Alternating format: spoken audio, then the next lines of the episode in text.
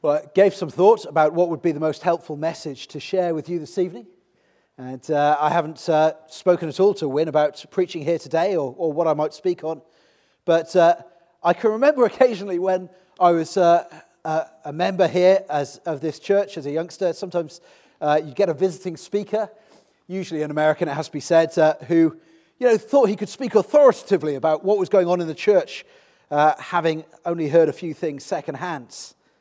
And it's dangerous, isn't it? Uh, uh, apparently, forgetting Proverbs 18 17, the first one to plead his cause seems right until his neighbor comes and examines him. When we hear things secondhand, we, we know less than nothing, don't we?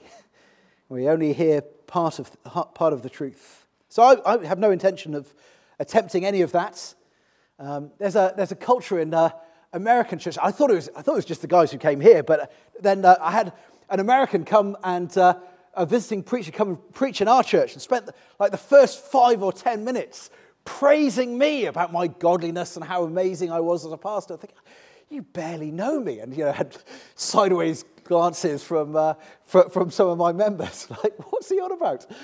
But it's just a cultural thing. That's what they do. They, they, the host church gets, uh, gets praise for the first five minutes, and uh, that's the way it is. Don't take it seriously. I, I have no intention of doing that for Win uh, this morning. I had uh, an American, uh, well, there's a guy called Bob Letham who lives next door to where our church meets. And uh, he spent many years uh, preaching, well, lecturing in America. And I had a word with him because he was, he was preaching in our church a, a few months ago. I said, Look, we really don't do that here. So, oh, thank goodness, you know, please don't do that. So I was thinking up all the, all the all, all the, uh, the weakest ways I could compliment him. So it was uh, just as a, a, joke between the two of us, which um, he, he, he liked very much. It fits his dry sense of humor. You know, he was Bob Letham, the former world record holder for the youngest person, and then stopped there, and, uh, which, which he enjoyed very much. But, uh, but uh, I'd like to open to you uh, this evening 1 Timothy. Uh, 1 Timothy is a personal letter to Timothy, as it, the title suggests, and is stated in the second verse to Timothy, my true son in the faith. So it's a letter with one single addressee, the pastor of that church in Ephesus. But it's also written in the expectation that the rest of the church is going to be looking over his shoulder whilst he reads, or, or at least that it's going to be read out to the church as a whole. So if you're using the New King James, this won't help you very much, but if you look at the last line of the, uh, of the book, at the last line of chapter 6, uh, he finishes with the phrase, Grace be with you all, Amen. Uh, or grace be with you, Amen. In, uh, in some of the newer versions, it is grace be with you all. And it's, uh, uh, it's their way of showing that the you there is plural. Paul is assuming that the whole church are listening in to this letter that he is writing to their pastor. Um, Paul is giving Timothy his instructions, laying out what his job description is, what, he, what his mission is specifically there at Ephesus. And part of that is because Paul's commanding him to do some unpopular things there in the church, which will be politically difficult for him.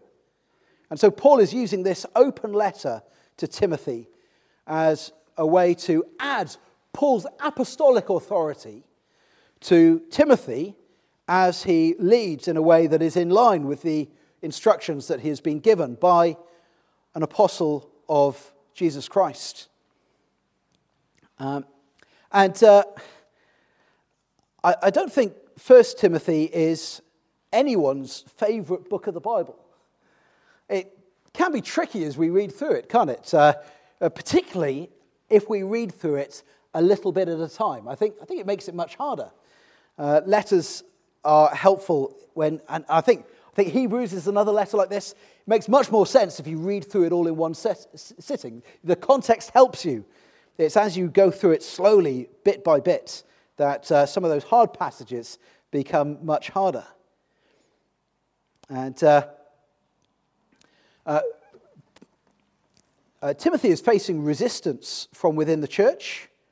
And uh, so Paul is, is using this letter to help him out. The reason I want to look at 1 Timothy tonight is because we can use it as a kind of owner's manual for the church and uh, an instruction manual for, uh, for how, to, how to get the most out of your pastor, how to, it's kind of uh, care and use instructions for, for your pastor. I, I, I plumped on this because I, First Timothy is a, a, letter that I've, I've never preached through in my own church.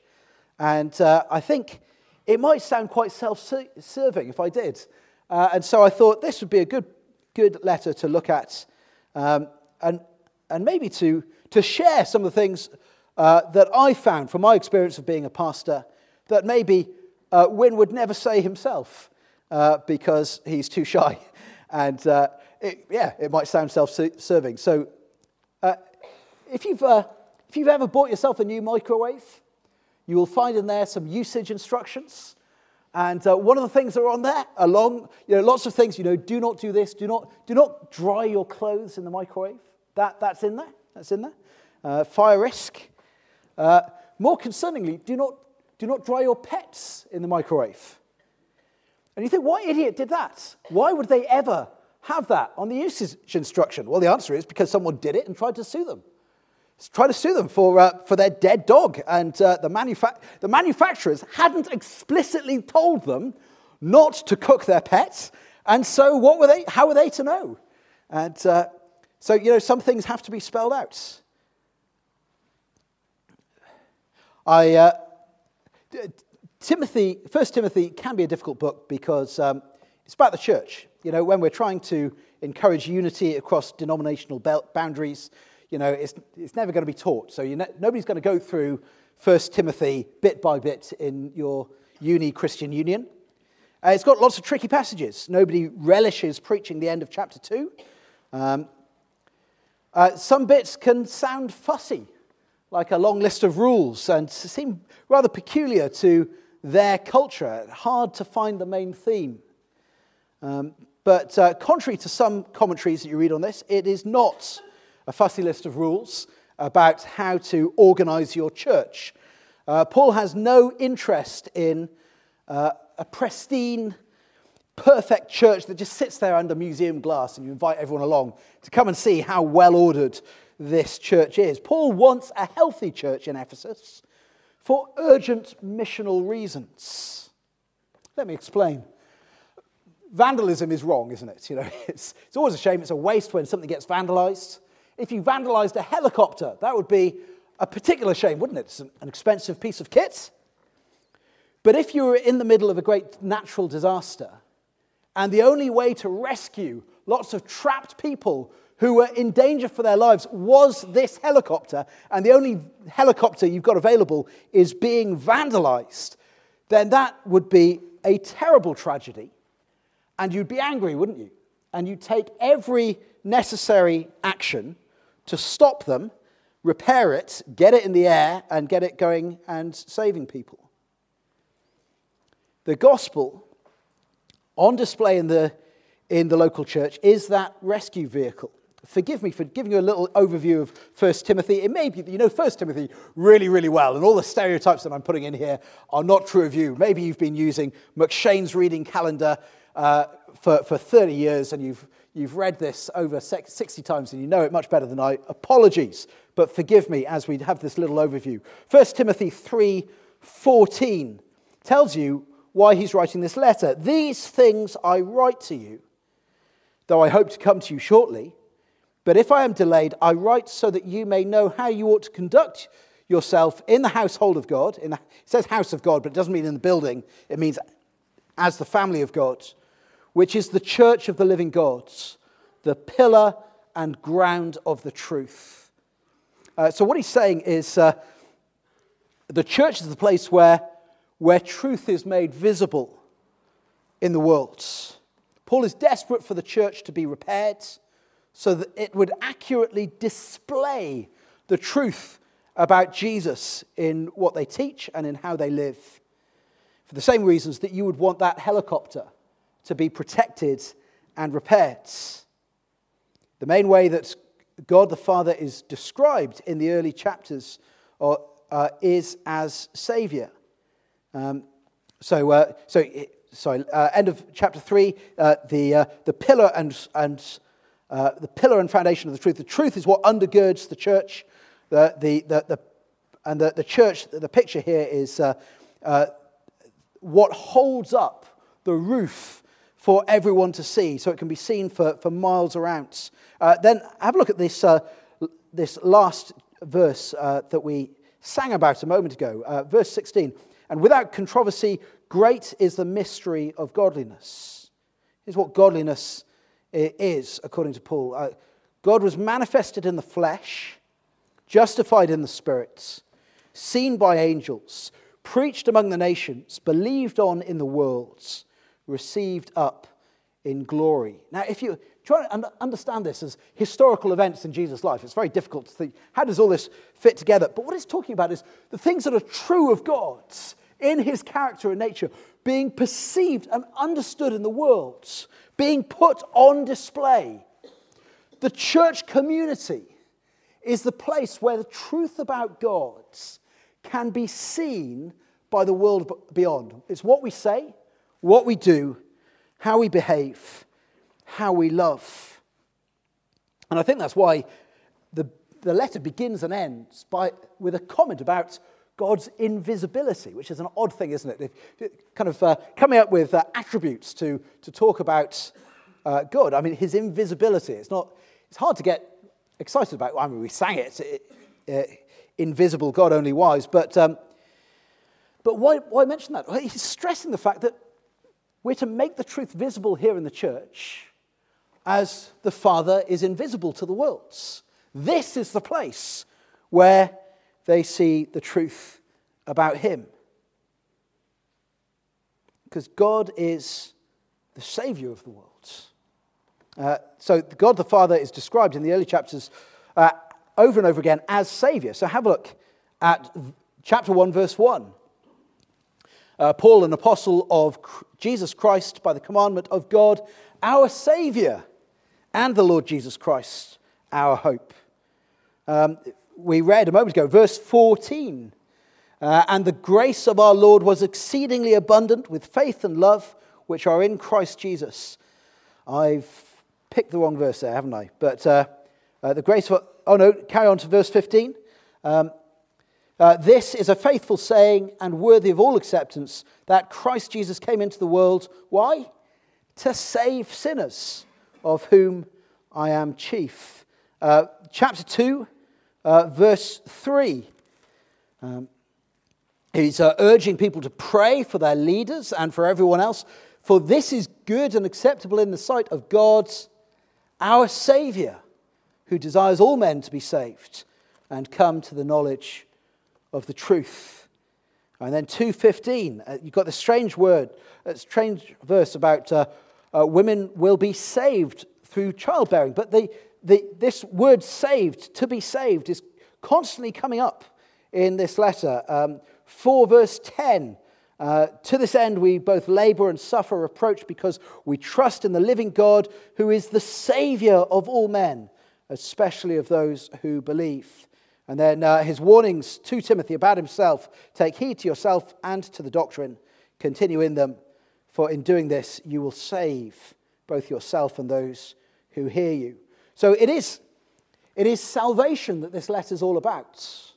It is the great rescue mission of the world uh, that the church is uh, to play a crucial role in. It is also about hope. Hope comes up over and over again. It's there in the, uh, the opening lines uh, of the greeting. Uh, uh, and the Lord Jesus Christ, our hope. Now, hope defines what someone is living for and relying on. It keeps coming up through the letter. Um, you, know, you contrast the genuinely needy widow who trusts in God and continues in supplications and prayers with those who prefer just to go on welfare, uh, uh, on church welfare, people who live for pleasure and so are dead even while they live. Or check out his instructions to the rich in chapter 6, verse 17. Not to trust in uncertain riches but in the living God who gives us richly all things to enjoy. Let them do good, that they, they be rich in good works, ready to give, willing to share, storing up for themselves a good foundation for the time to come, that they may lay hold on eternal life. The theme is hope.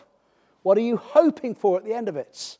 What are you relying on uh, once this life is done?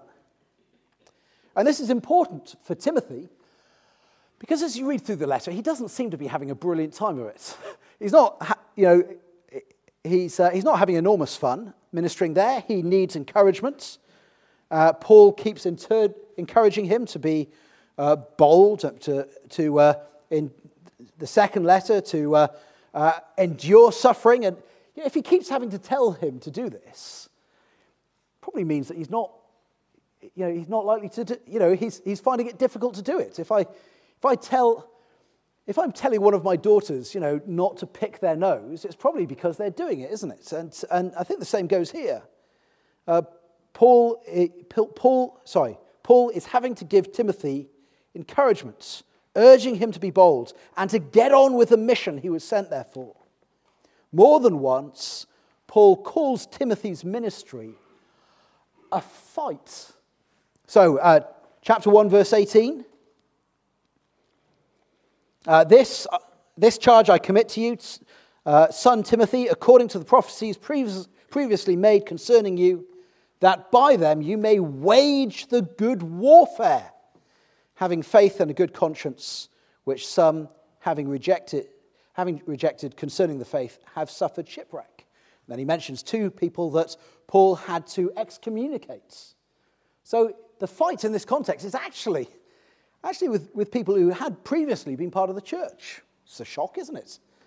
I, wouldn't, I don't think I'd be very, very pleased if I wasn't in the ministry. Someone talk, talking about uh, uh, my, my pastor's ministry as being a fight.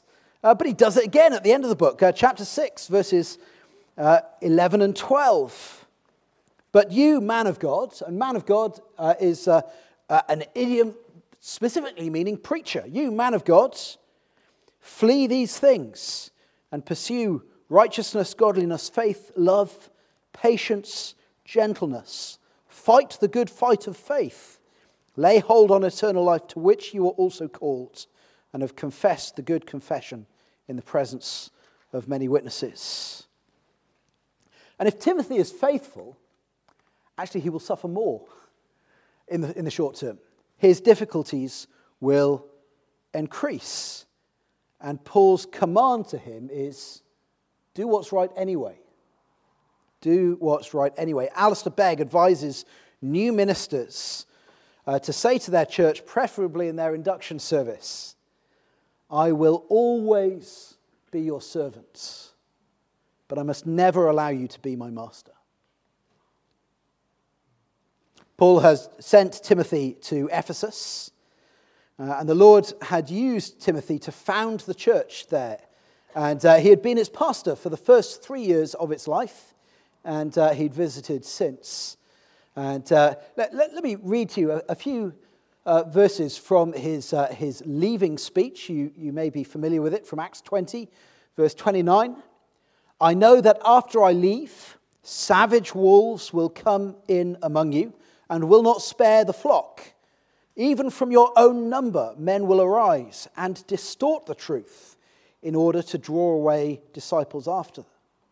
Like, it's an amazing thing to say, isn't it? Paul has just been pastoring this church for three years. Presumably, all or most of these elders that are there in the church are ones that he was involved in appointing in the first place. And yet he says, Look, some of you are going to drift, and uh, you're going to you're going to distort the truth. And uh, also, you're going to appoint other people, people who are going to come in from the outside, who are actually, they're going to be wolves, and they will do damage. Paul wrote to Timothy as he was dealing with the, the Ephesian church, uh, where some of the elders had started to lead the church of Jesus Christ astray. And it's, it's an inevitable thing, isn't it? Given given time. You know, they, uh, they, they command you not to, uh, not, not to text whilst you're driving, don't they? And even if it's a nice, long, straight road, you, you definitely shouldn't text while you're driving, should you? Do you know why? Because even if it's a nice, long, straight road, as soon as you look away from the truth of where the road is, you will drift unconsciously. You won't mean to do it. You know, you, when you smash into the car coming the other way, I'm really sorry. I didn't mean to do it, and that doesn't help, does it? You drifted. You drifted, and disaster comes. And so the truth that's got to keep on renewing our minds is God's word. This is, the, this is where we see life as it really is. This is where we get that light to our path, that lamp for our feet that shows us what life is really like. So let's have a little think. What is Timothy's mission? Have a look at uh, chapter 1, verse 3. Uh, As I urged you when I went into Macedonia, remain in Ephesus, that you may charge some that they teach no other doctrine, nor give heed to fables and endless genealogies which cause disputes rather than godly edification, which is in faith. Timothy is emphatically commanded by Paul to stay. He's got a mission to do, and it's not done yet. And that suggests that, but the fact that he's being told publicly to stay suggests that there's some people that would rather like it if he left. Maybe Timothy is one of them. I rather suspect that he was. But he had a job to do, and it wasn't done yet.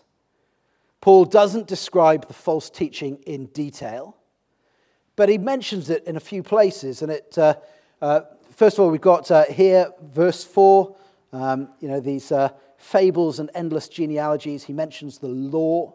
So it appears to be something to do with um, mis- misunderstanding aspects of the Old Testament. Um, and, uh, and just this week, actually, as I was studying First Timothy again, it, uh, it rem- I realized that some of the things that the false teachers were obsessed with were actually things that were true of Paul uh, and not of Tim- uh, or, or, not as far as we know of Timothy. I mean, uh, Paul would have been able to trace his genealogy back to Abraham. You know, he, he would have known all the lists and all the way down, uh, incredibly, thoroughly Jewish, uh, in a way that Timothy, son of a Gentile, couldn't. Uh, Paul was an expert in the Old Testament law. He'd grown up under it, a Hebrew of the Hebrews. Uh, he could out Pharisee, he could out Pharisee the best of the Pharisees. Um, and, uh, and Timothy was not from that background entirely. Um, maybe these uh, people uh, think it's more godly to, uh, you know, apply more and more of the Old Testament law. You know, celebrate the new moon festivals, uh, build your own chapel according to the design of the Old Testament temple and call it a sanctuary. I, I, I don't know what, it, what they're into. Uh, some of the bits of uh, teaching, it's hard to see how they fit together. Possibly there are several factions or they're just, they're just wrong in some unusual ways. I don't know. They, if you look at the beginning of chapter 4, verse 3, uh, we've got, they're quite ascetic. So, um, uh, verse 3, they're forbidding people to marry and commanding them to abstain from foods which God created to be received with thanksgiving by those who believe and know the truth. For every creature of God is good, and nothing is to be refused if it is received with thanksgiving. Um, but uh, if you come across those sorts of people that, uh, that, that, always think that godliness is about all the things that you don't do, um, you know, uh, those that don't drink, smoke, or chew, or befriend those that do. And then someone else comes along and says, Ah, oh, yeah, really? Is that all you don't do? Well, I, I don't dance either. And somebody else comes along, Oh, well, I, I never smile on a Sunday, you know. Or uh, somebody else comes along and they've got, uh, they've got uh, something else that they don't do. Um, I had a friend that uh, went off to, to uni and uh, uh, it was a girl and met a boy, thought he must be really godly because he didn't even have a TV in his room. You think, oh, is that what godliness is? Uh, well, I'm so holy that I keep kosher and halal just to make sure, you know, cover all the bases. I met someone uh, a couple of weeks ago who, uh, you know, doesn't eat pork for religious reasons. Have you not read Acts? You not read, you know, Galatians, Colossians? Quite a lot of it. Um, anyway, uh, they, uh, what does Paul call that approach to godliness? Just a long list of things. you, you're more and more, you know, more and more self-denial, more and more harsh treatment of the body. Well, uh, chapter 4, verse 1, the Spirit expressly says that in the latter times some will depart from the faith, giving heed to deceiving spirits and doctrines of, de- doctrines of demons, speaking lies and hypocrisies, having their own conscience seared with, an, with a hot iron, So, you know, he's not exactly on the fence about it.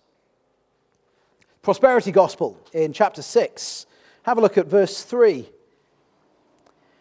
If anyone teaches otherwise and doesn't consent to the, whole, the wholesome words, even the words of our Lord Jesus Christ, and to the doctrine which accords with godliness, he's proud, knowing nothing, but is obsessed with disputes and arguments over words, from which, some, from which come envy, strife, reviling, evil suspicions, useless wranglings of men of corrupt minds and destitute of the truth, who suppose that godliness is a means of gain. From such, withdraw yourself. And he goes on to talk about the wealthy. But do you see that?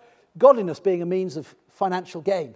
If you stick, turn on the God channel, you'll find that, that such teaching is alive and well today.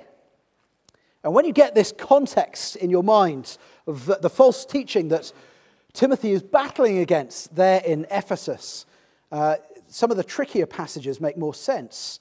If you think that godliness is a means to financial gain, and you're a lot richer than some of your elders, then of course you can't take seriously what they say to you if they, if they, uh, if they rebuke you for something or correct you, because your bank account tells you what the score is. You're way more godly than they are. And of course, you, you've got to put that on display, you know, you, to say, look, don't challenge me. God approves of me. You can, you can tell it by my designer clothes, by my gold jewelry. My bling tells you not to mess with me. God is rather pleased with me, much more so than you in your, uh, uh, your second-hand stuff from the charity shop. Uh, you can see that God is not so pleased with you. And, uh, uh, and, and, you get that still today, don't you, in uh, prosperity churches today. You, they have the, the really sharp cars and expensive clothes and jewelry to wear to church because that is how you show your godliness, which then explains chapter 2, uh, verses 8 to 10, doesn't it? Um, where he, he says to them, Look, I desire therefore that the men pray everywhere, lifting up holy hands without wrath and doubting. In like manner also that the women adorn themselves in modest apparel, with propriety and moderation, not with braided hair or gold or pearls or costly clothing, but which is proper for women professing godliness, with good works. He's correcting an abuse. And, uh, and if false teachers are also forbidding marriage uh, and therefore forbidding people from having a family, it explains why there are some young widows in chapter 5 who'd prefer to go on church welfare rather than get married or get a job. And it explains chapter 2, verse 11 as well. Um, Let a woman learn in silence with all submission. And I do not permit a woman to teach or to have authority over a man, but to be in silence. This word silence, it's, uh, it's the same as the word quiet earlier on, where rather than you know, campaigning or taking up arms against the government, we're to live quiet and peaceable lives. It doesn't mean absolute silence, it means uh, submission and getting on with people. Uh, verse 13 For Adam was formed first, then Eve, and Adam was not deceived, but the woman being deceived fell into transgression. Nevertheless, she will be saved in childbearing if they continue in faith, love, and holiness with self control. He's saying, look, look, get married and in the normal course of things, have a family. Stop, you know, being busybodies as you had been and uh, refusing to listen to instruction from your church leaders because you think you are more godly because you've got more cash in the bank.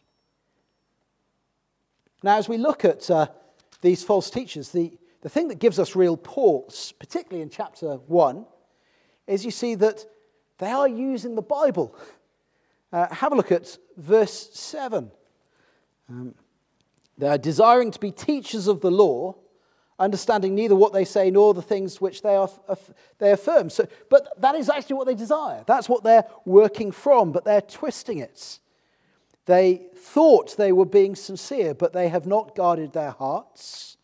So their teaching has become meaningless, verse 6, from which some, having strayed, have turned aside to idle talk Idle talk, meaningless, pointless, pointless chats. This is a serious warning to all of us who are preachers, isn't it? And all of those who are Bible study leaders, all of us, all of those who read the Bible to our kids or anyone else. So Timothy's mission then is uh, Uh, chapter 1, to refute the false teachers and get back online with the gospel, which we'll mention in a moment. Uh, secondly, to pro- uh, chapter 2, to prioritize prayer and the spiritual discipline of submission. Uh, so, this uh, uh, prayer is to be urged because God desires all men to be saved.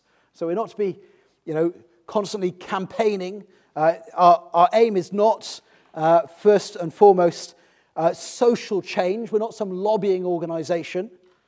We are an evangelistic enterprise. We are to declare the good news about Jesus uh, and to pray for people that they would be saved. Chapter 3, to tighten up their selection criteria for elders and deacons.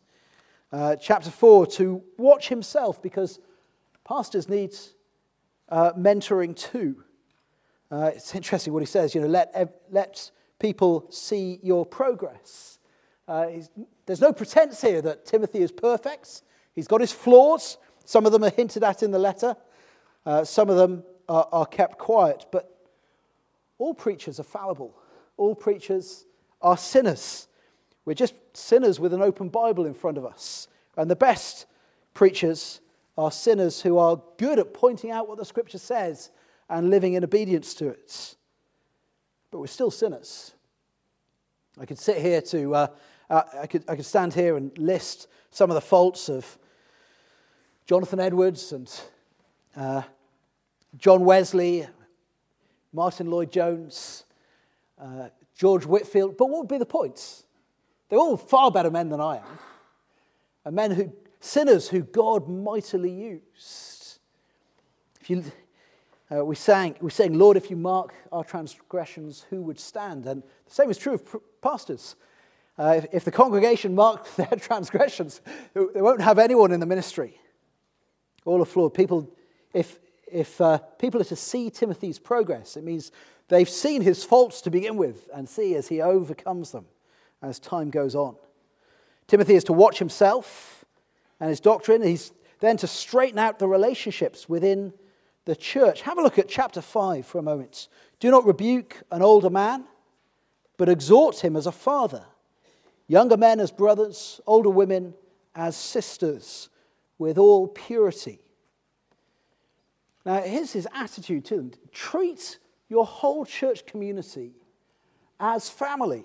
I've, I've never been a member here whilst Wynne has been pastor, uh, but I, I hope and I pray that he, he considers you family and he prays for you earnestly and he visits you as often as he can and he treats you as family.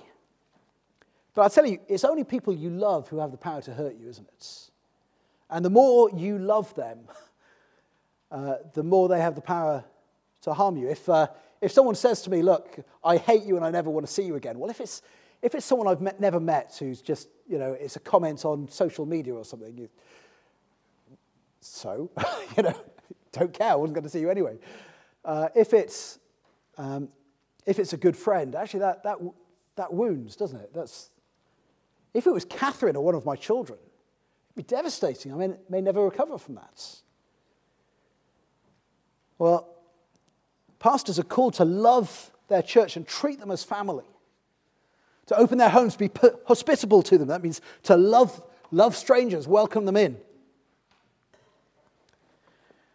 And, uh, and, and the danger is in pastoral ministry that uh, you, we must be prodigal with our love.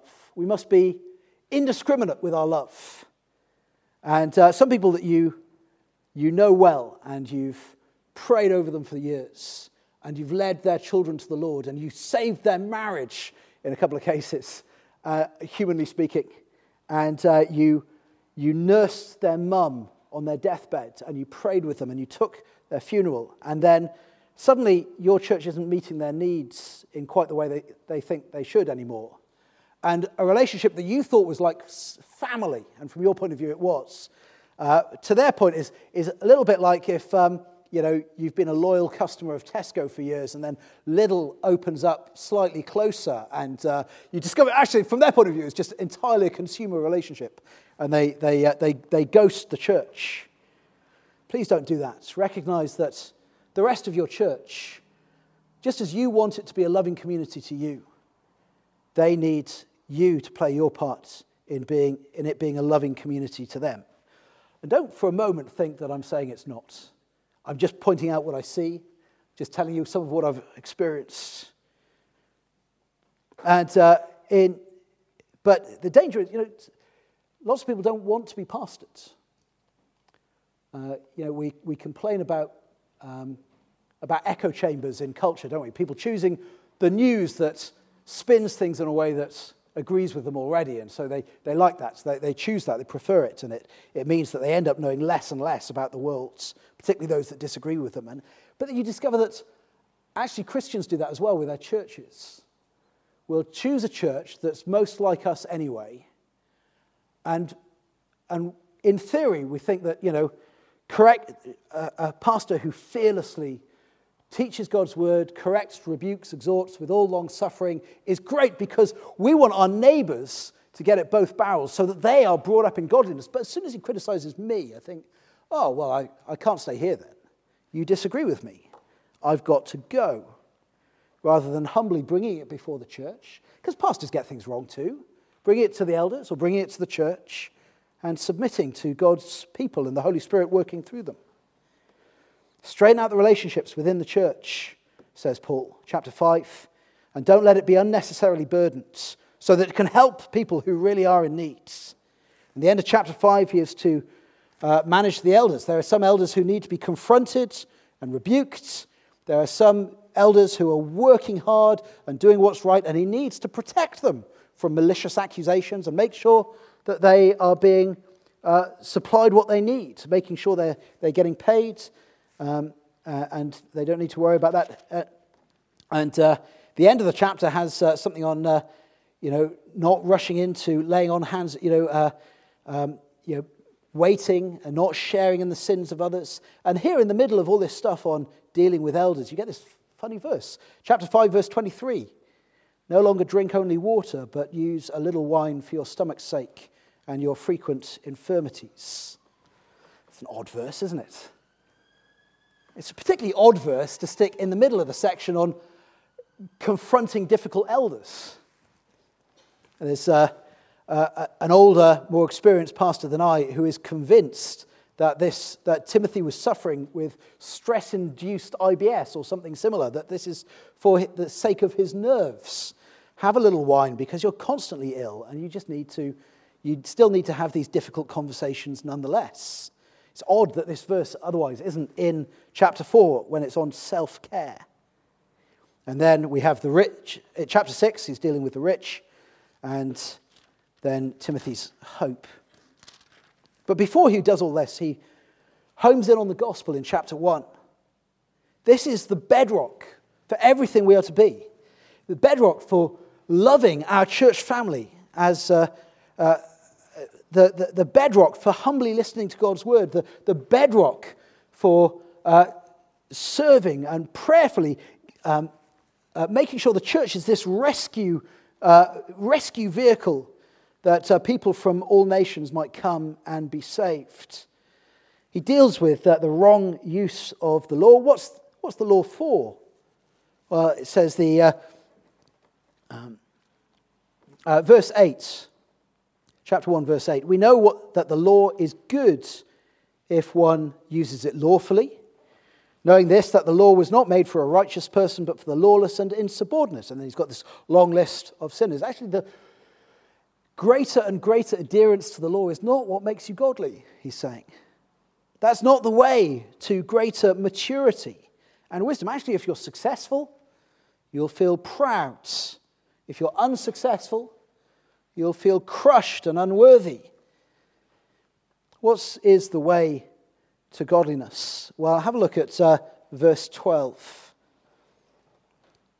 I thank Christ Jesus our Lord, who has enabled me, because he's counted me faithful, putting me into the ministry. Although I was formerly a blasphemer, a persecutor, and an insolent man, but I attained mercy because I did it ignorantly and in unbelief. Notice the, the, the note he keeps hitting. What a muppet I was. How foolish. I got so much wrong. I was, I was actually persecuting God's church. This, this, this one rescue vehicle for the world. That, do you know that the vandal was me? I was the one doing it. But God has been merciful to me, he says. Verse, uh, verse 14 And the grace of our Lord was exceedingly abundant, with faith and love which are in Christ Jesus. This is a faithful saying that is worthy of all acceptance that Christ Jesus came into the world to save sinners, of whom I am chief. I went to a friend's funeral a few weeks ago, a man called Colin. I met him in, uh, in hospital. He became a Christian uh, just under two years before he died. And uh, he, he had lived as a heroin addict for 30 years. And he'd been a dealer for some of that. And he had slowly lost his mind. He was in a psychiatric ward. But there, in a psychiatric ward, a man had befriended him who was a bipolar patient. And he was having a manic episode, a very lengthy one. And he really was crazy. He'd been, um, he wasn't safe. He was doing bizarre things out in the community. And people were afraid for his safety and had sectioned him. He was, but uh, uh, for all his uh, brain chemistry disorder, he really loves the Lord.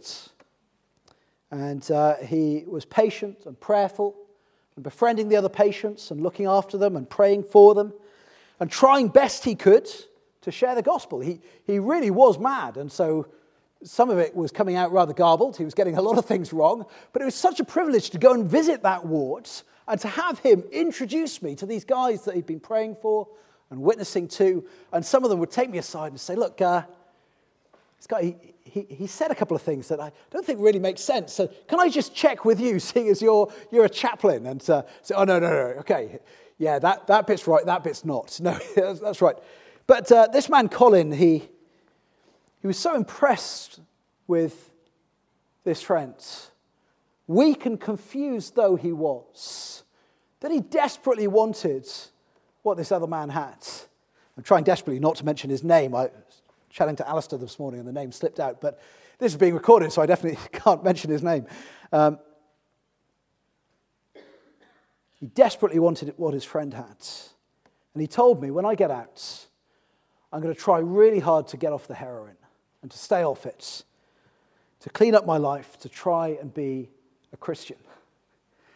I had the privilege of explaining to him, look, that's, well, we went to Mark 2, saying, look, it's, uh, it, Jesus is like a doctor. You know, he's, he's not come for healthy people, but for sick people. Can you imagine a doctor saying, look, you know, try and get yourself well, and if you do get well, then you're welcome to come for an appointment. It'd be stupid, wouldn't it? It'd be absurd. Or a, a, lifeguard that says, I'm not interested in you losers who are drowning out in the sea, the ocean. I don't want to talk to any of you lot. If you make it back to the beach, we can be mates. We can have, we can, have, uh, we can share a Coke and that'll all be great. But no, no, no. You drowning people, you know, sort yourselves out. Point out Jesus came to save sinners. He came for the people that have shipwrecked their lives the people who are drowning, the people who are making a mess of it. That's who he came for. The more we pretend that we're not in their number, the more we say, I don't need Jesus. Jesus, stay out of my life. He came to save sinners. And there is something beautiful about the way Paul, points it, uh, Paul puts it here, isn't it? To save sinners of whom I'm chief. Now, you know, we can look at his record. He's been gallivanting around the Mediterranean for years at this point, planting churches wherever he can. He stood up to kings and emperors by this point, and he has preached the gospel to them. You know, just amazing standing before Agrippa and, and the others, uh, and he gives an altar call. You know, I wish that you were as I am, apart from the chains. You know, come, be a Christian. It's much better than what you've got in your robes and your official state positions. And yet, with all this success, with all this, uh, with all these people saved through Paul's preaching, that's not what he stands on. He doesn't wave that in under anyone's nose. He's a sinner, a violent man, a persecutor, a blasphemer, He's saying, that's, that's who I was when God found me. Everything else is grace.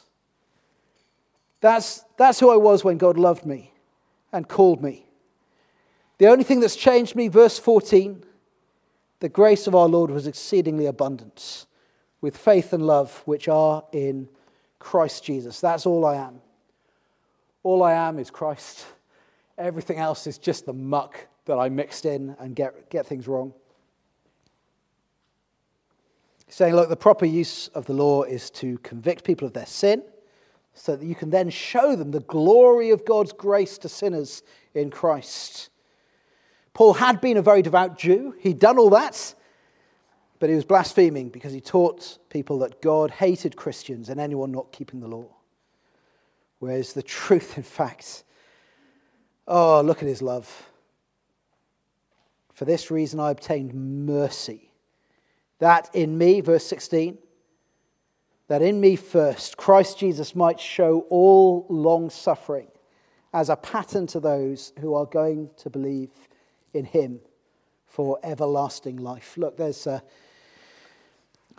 you, we've got uh, a ladder up to uh, the loft in our garage at home, and it's rather wobbly these days. It's all bent out of shape, and uh, sometimes the girls are nervous using it to go up and get things down from the loft until they see me, all 17 stone of me, going up on the ladder, and they say, okay, well, maybe it's strong enough for me after all. And that's the point here, isn't it? We can look at the gospel, and there's a friend of mine a few months ago said, Look, I believe it's true, but I can't believe it'll save me. Uh, she said that under a conviction for a serious crime, but we looked at what the Bible says about Jesus. As we see what the Bible has to say about Jesus, his character, his mercy, his grace, and we see people like Paul, who played a part in a public lynching, yeah, it's grace enough for him. It's grace enough for you.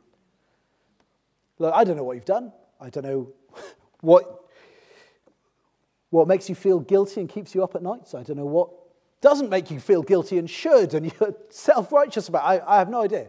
I have no idea. It's between you and God's. But the gospel's enough for you.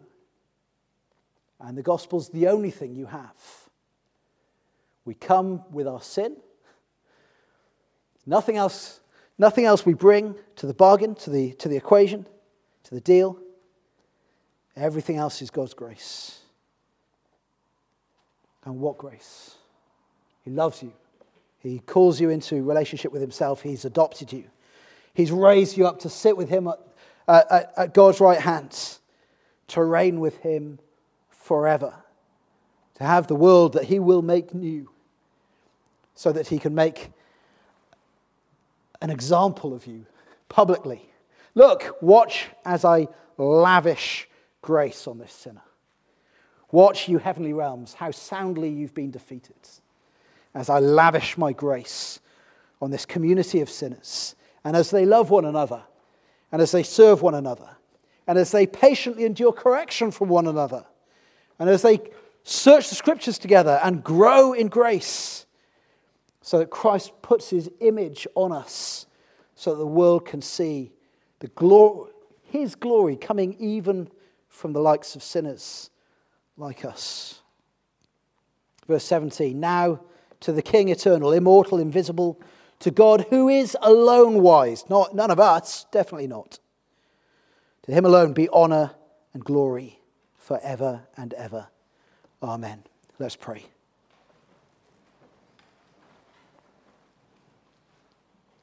Heavenly Father, we pray that this would always be our plea. O- only that we are Christ's only that He has shed His blood for us.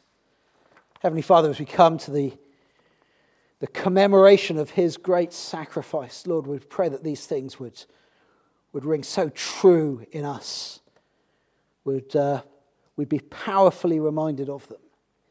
Lord, we pray that we would never look down our noses at fellow Christians, Lord, or, or even sinners in the world, Lord. We, we pray that we'd see there, but for the grace of God, go we. Lord, we'd remember what enemies, what hell bound sinners we were when you found us and loved us and saved us.